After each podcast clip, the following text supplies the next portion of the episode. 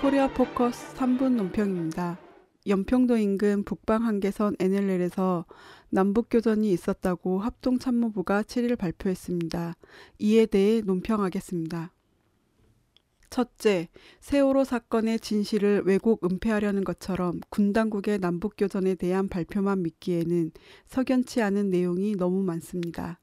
합참이 공개한 내용에 따르면 북의 민간 어선을 보호하는 경비정 한 척이 연평도 서쪽 NLL을 약 0.5해리 900m 넘어와 남해 유도탄 고속함이 먼저 76mm 한포 5발을 발사했으며 대응 사격에서는 10여 발을 유효 사거리에선 40mm 한포 80여 발을 발사했습니다. 북의 경비정도 기관총을 발사해 대응했다고 합니다. 우선 북의 경비정이 남의 군함을 향해 기관포 사격을 했다는 것은 군사 역량 대비상으로도 상식에 맞지 않습니다. 더군다나 민간 어선들은 NLL을 침범하지 않은 상황에서 북 경비정만 침범했다는 것도 이해할 수 없습니다. 남측 군함은 세척에 유도탄 고속함이라는 훨씬 강한 무장 상태라는 점을 감안한다면 북의 NLL 침범은 누가 보더라도 납득하기 어렵다고 하겠습니다.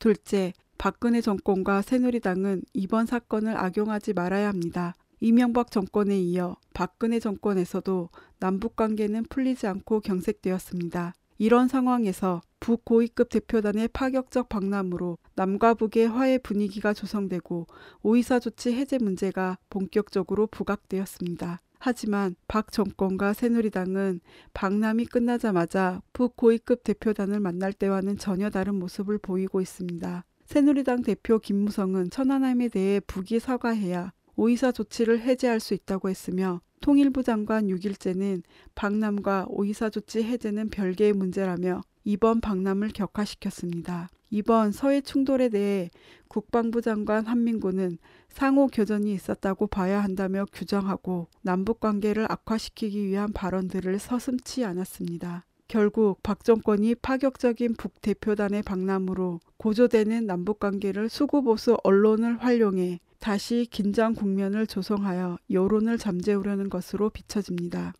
셋째, 온 결의와 세계가 주목하는 세월호 참사의 진실을 규명하는 세월호 특별법 제정과 남북관계 개선을 위한 오이사 조치 해제의 결단이 필요한 때입니다. 박 정권은 북고위급 대표단 박람으로 물꼬를 튼 남북관계 개선과 평화 통일의 분위기와 국민 여론을 외면하지 말아야 합니다. 박근혜 대통령이 말한 통일 대박, 드레스덴 선언, 비무장지대 세계 평화 공원의 주장들이 신뢰를 얻기 위해서는 실천적이고 행동적인 조치들을 적극 취해야 합니다. 이번 서해 충돌과 같이 남북의 긴장을 조성하고 보수 언론을 동원하여 여론을 왜곡한다면 돌이킬 수 없는 역풍을 맞을 것입니다. 세월호 특별법 제정을 두고도 왜곡된 사실을 여론화하고 삼권 분립을 훼손한다며 수사권과 기소권을 거부한 것도 마찬가지입니다. 심지어 북을 자극하는 꼼수를 부리다가는 이전같이 코리아 반도에 위험천만한 전쟁 위기를 몰고 올 수 있다는 사실을 똑똑히 알아야 합니다. 북고위급 대표단 박람으로 남북관계 개선에 절호의 기회가 주어졌으며 이제 공은 박근혜 정권에게 넘어갔습니다. 온 민족과 세계가 주시하고 있습니다. 박 정권은 더 늦기 전에 오이사 조치를 해제하고 남북관계 개선의 길로 나아가야 합니다. 시간은 기다려주는 법이 없습니다.